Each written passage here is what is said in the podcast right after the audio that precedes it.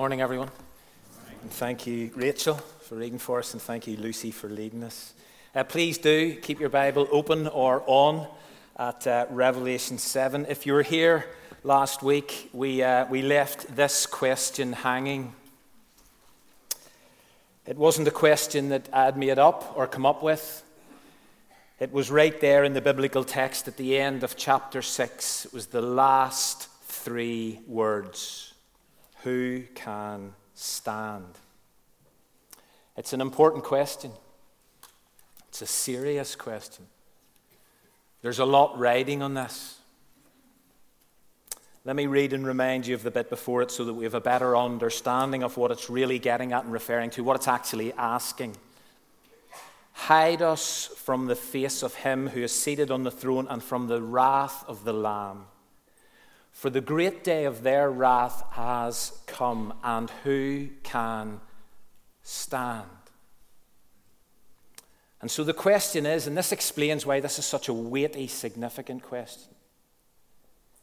The question is who can stand the irresistible, inevitable wrath and judgment of God and of the Lamb, Jesus?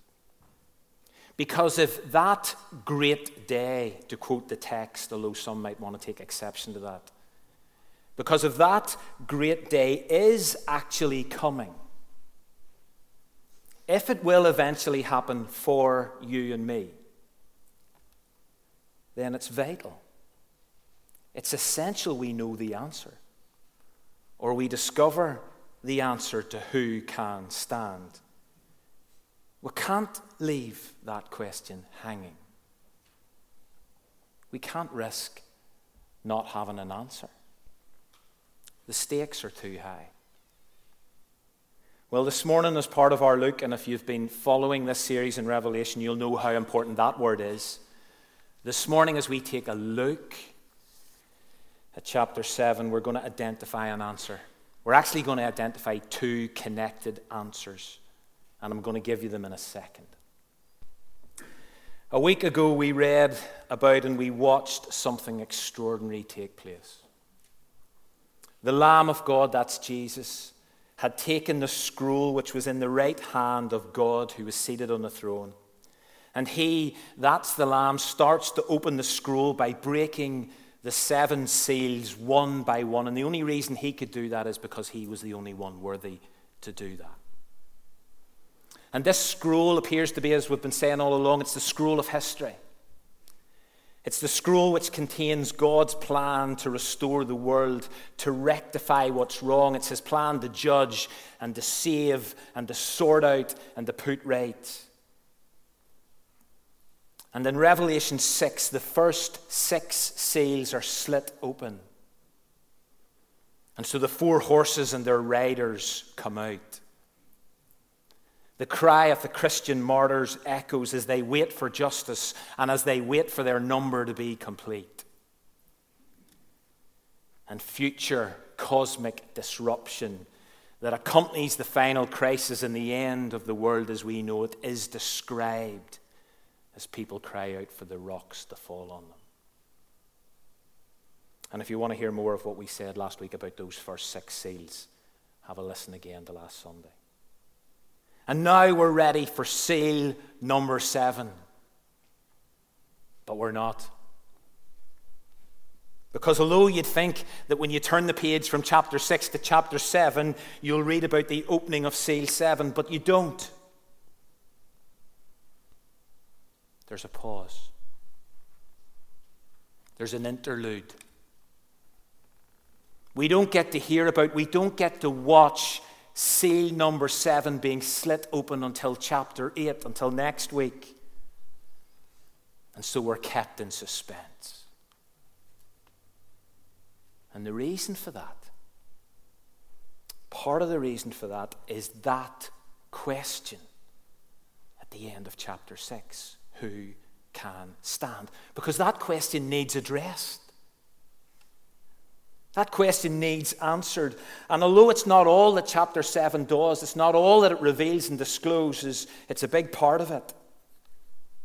We do find answers. Thank God we do find answers amidst more of the tricky stuff. I said I was going to name the two answers pretty early on, so here they are. Who can stand? Those who are sealed and those who have had their robes made white in the blood of the Lamb. Those who've been rescued by Jesus. That's who's going to stand. Now, I accept those answers need further explanation, and hopefully that will happen. Okay, let's take a closer look at this chapter. By the way, do you remember the question that we need to keep asking as we, as we read Revelation? We need to keep asking what John does what next? What John sees next? That's the question we've got to keep asking all the time. Not what happened next, what John sees next. And so it begins. After this, I saw four angels standing at the four corners of the earth, holding back the four winds, that no wind might blow on the earth or sea or against the tree. Then I saw another angel ascending from the rising of the sun with the seal of the living God, and he called with a loud voice to the four angels who'd been given power to harm the earth and sea, saying, Do not harm the earth or the sea or the trees until we have sealed the servants of our God on their foreheads. Clearly, clearly things were going to happen four winds are going to blow, which some people think refers to the four horses and the four riders that we thought about last week. But however we understand it, it seems that what's going to happen is going to be difficult. It's going to be hard. That's obvious from the word harm that appears twice here. And four angels are holding back those winds. But in his vision, John sees a fifth angel with the seal of the living God, more seals. And this fifth angel declares that before any of this kicks off,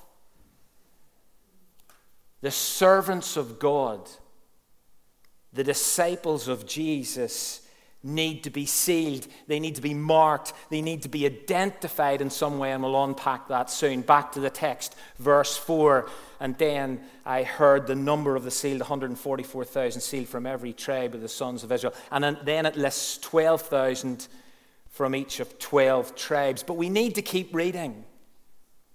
And although some of your Bibles and some of our translations make a break at that point and have a subheading, let's remember that those subheadings and those breaks have been inserted. They're not part of the original. So you got to read on.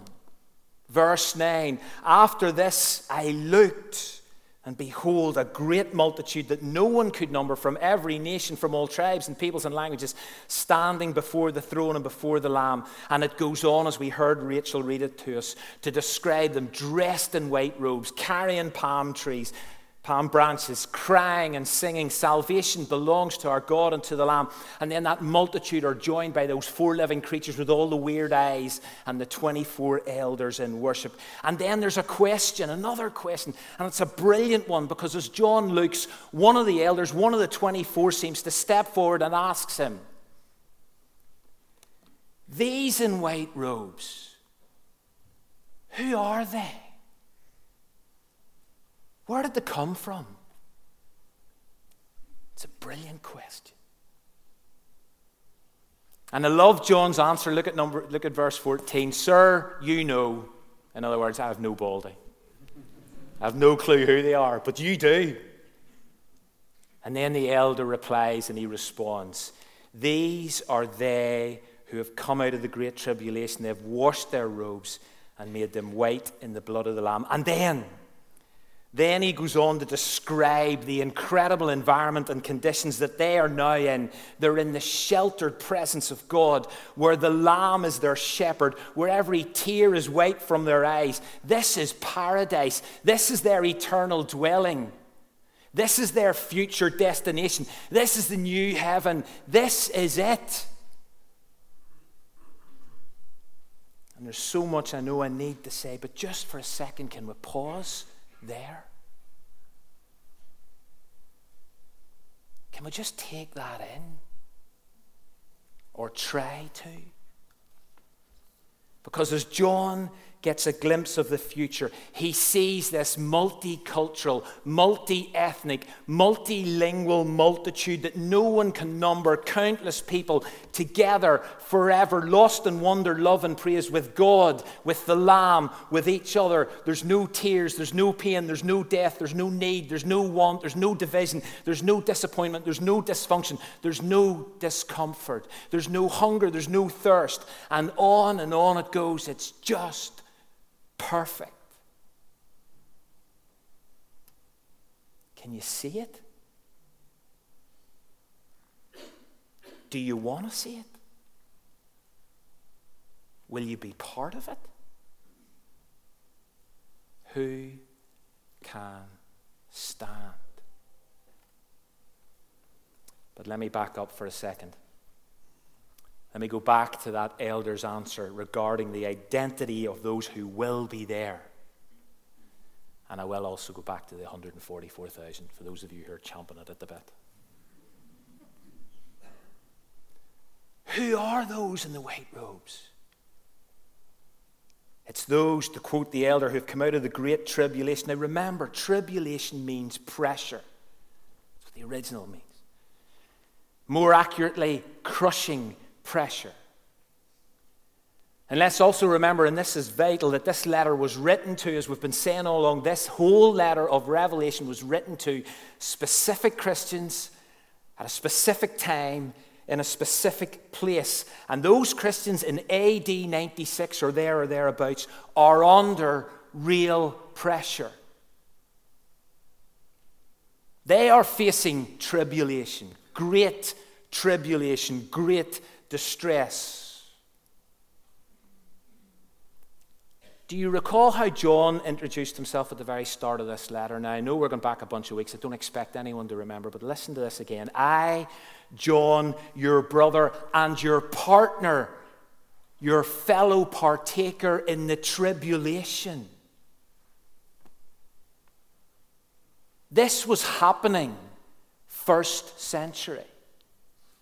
This was the context these Christians found themselves in. John was there. That's why he's on Patmos Prison Island. And it's still happening today. We're still under pressure, great distress, tribulation.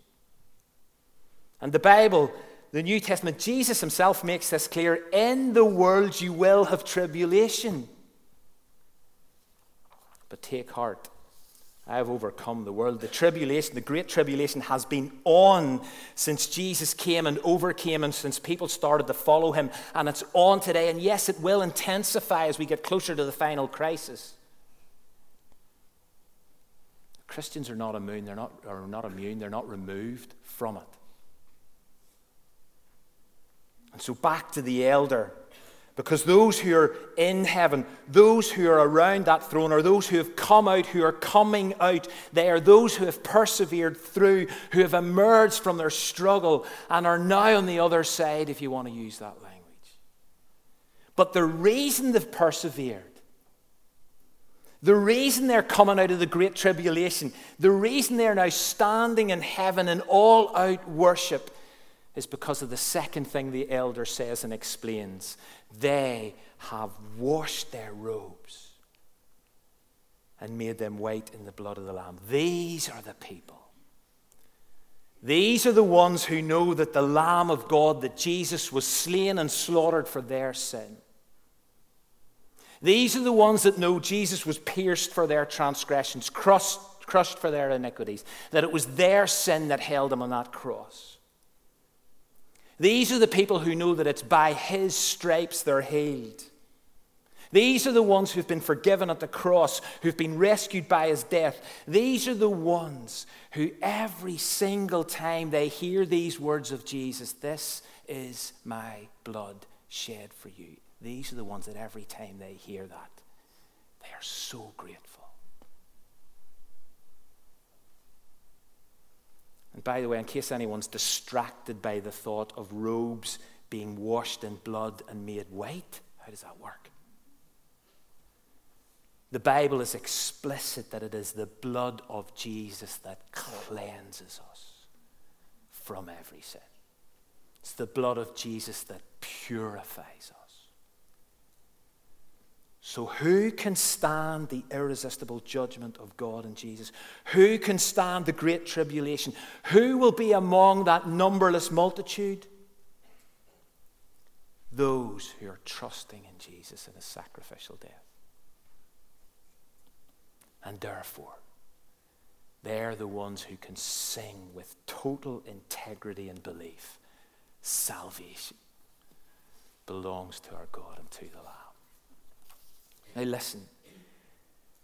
Please put yourselves in the shoes of those reading this the first time round. Remember, this is who it was written to. Those seven first century churches and individual Christians from different backgrounds who were up against it, who were under great pressure to give up, to give in, to sell out. Imagine the hope this instilled, the impetus this would have provided to keep going because of what John sees that lies ahead. There is a new day coming, and because of Jesus, they will be there. They will be there. They can stand. They will be standing. What about you? What about you? So let's go back to the first answer to that question who can stand? Because the first answer is those who are sealed. And to the 144,000. My goodness, is at the time already. I will deal with the actual sealing in a moment. But what about this rather specific figure? Is this saying and implying that only that exact number and only ethnic Jews, sons of Israel, will be sealed as servants of God and followers of Jesus?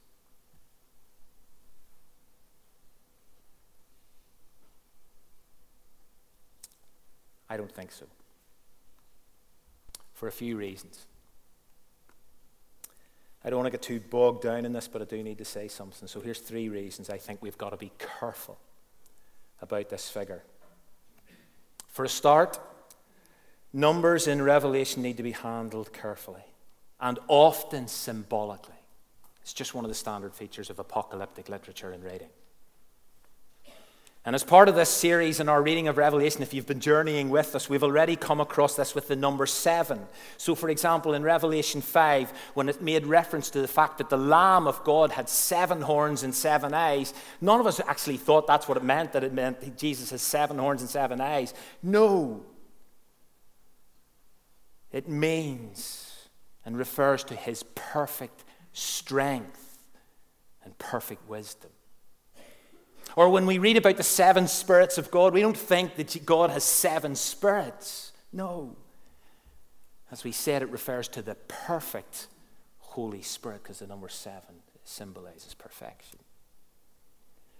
And in this chapter, we have another example of where we need to pause before making a number or taking a number with mathematical literalism.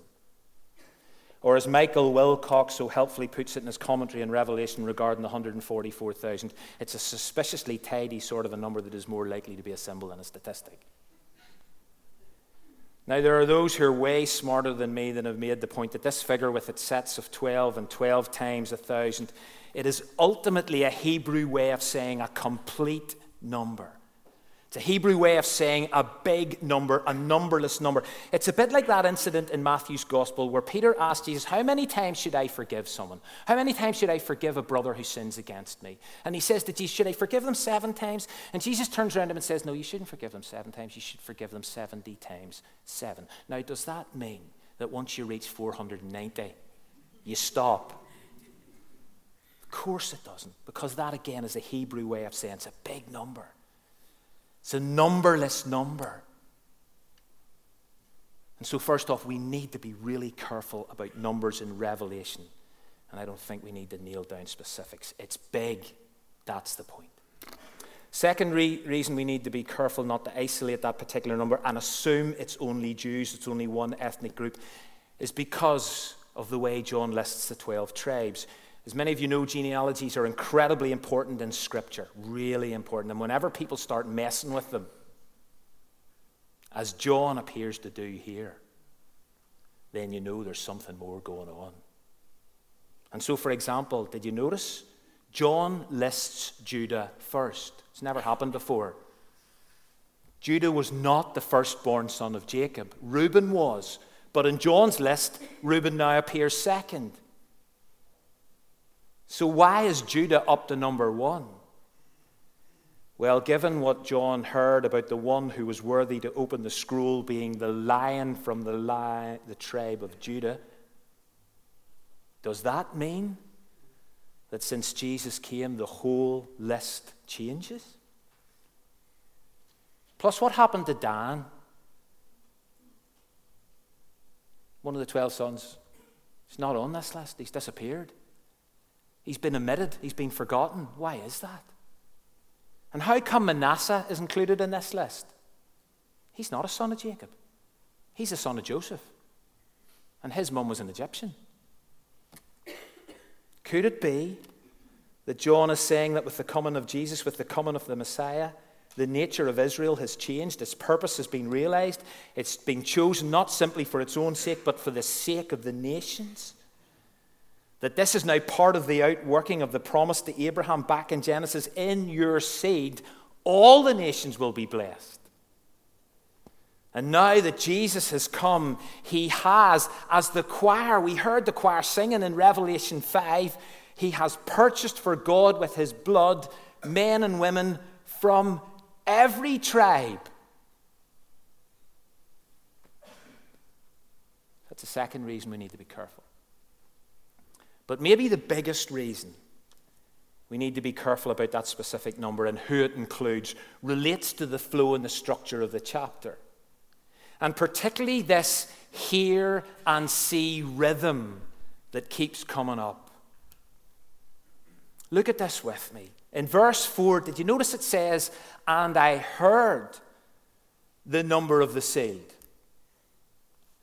And then you get down to verse 9 and it says, And I looked, and behold, a great multitude and we've come across this pattern before. In John chapter 1, he hears a voice, he turns around and he looks, and what does he see? He sees seven lampstands, and he sees one like the Son of Man walking amongst them. In Revelation 5, he hears about the lion, and he turns around, and what does he see? He sees a lamb. And here, he heard the number of the sealed as 144,000 sons of Israel. And then he looks and he sees a great multicultural, multi ethnic, multilingual multitude from every nation. And it's really interesting in this how those four things are turned round from ever before. This time it's nation first, then tribe, then language, or people, then language. But what does it mean to be sealed? What even is that seal? Well, apparently, in the first century secular world, slaves were sometimes sealed on their foreheads to show who owned them, who they were serving, which is maybe why John refers to the sealed as the servants of God. Those who belong to Almighty God. Plus, those of you who know your Old Testament, and remember we keep saying there's so many connections between Revelation and the Old Testament. Those who know your Old Testament will know there's that interesting incident in Ezekiel 9 where judgment is about to take place, and those who are dishing it out are not to touch any man or woman who has a mark on their forehead because it identified them as different. And all of this could be wrapped up in this idea. But ultimately, what this seal does it is, is that it identifies people as belonging to God. Plus, it protects them in whatever is going to come their way. Not from whatever is going to come their way, but in whatever is going to come their way. And again, we need to think about how did the people hearing this for the first time process this? Hearing that the servants of God, they, the disciples of Jesus, are sealed, they belong They are protected. But what exactly is that seal? Surely, for us to better understand that, for these first century Christians to better understand it, they've got to consider how else does the New Testament use this word seal when referring to Christians, referring to us? Ephesians 1 You are sealed in Christ with the Holy Spirit of promise. Do not grieve the Holy Spirit of God by whom you've been sealed for the day of redemption. Or 2 Corinthians, God sealed us and gave us the Spirit in our hearts as a pledge. The identifying mark, the sign that we belong, the source of our help and protection, our comforter and our guide, is the presence of the Holy Spirit in our lives and in the life of every single Christian. Every single servant of God, every single disciple of Jesus. So, back to our question who can stand? Who can stand the great tribulation? Who can stand amidst the pressures of this world and remain faithful? Who can stand the irresistible and inevitable judgment and wrath of God and the Lamb? Those who have been marked and identified by the presence of God in their lives, and those who have been rescued by the blood of Jesus. Those who are trusting in his death for the forgiveness of their sins, for their eternal future, and for their hope. And so, as John pauses, as he's forced to pause between the opening of seal number six and seal number seven, he is given this glimpse of a numberless, multicultural, multilingual, multi ethnic multitude of worshippers standing before the throne of God, and they're sheltered forever. And the Lamb is now their shepherd. And they're cared for forever, and they're free from every negative thing forever, and they're living the best life. And those first century Christians, they got a share of that vision. And it inspired them. And we get to share it too. And what a promise. What a prospect. What a hope. Will you be there? Will you stand? The answer is a resounding yes if you are sealed by the Spirit of God and if you're saved by Jesus. I'm going to invite the band to come back. And so we sing as we close, or rather, we don't just sing as we close, we echo Revelation 7. And we stand together and declare salvation belongs to our God and to the Lamb. Praise and honor glory and power be to our God forever and ever. And everybody said,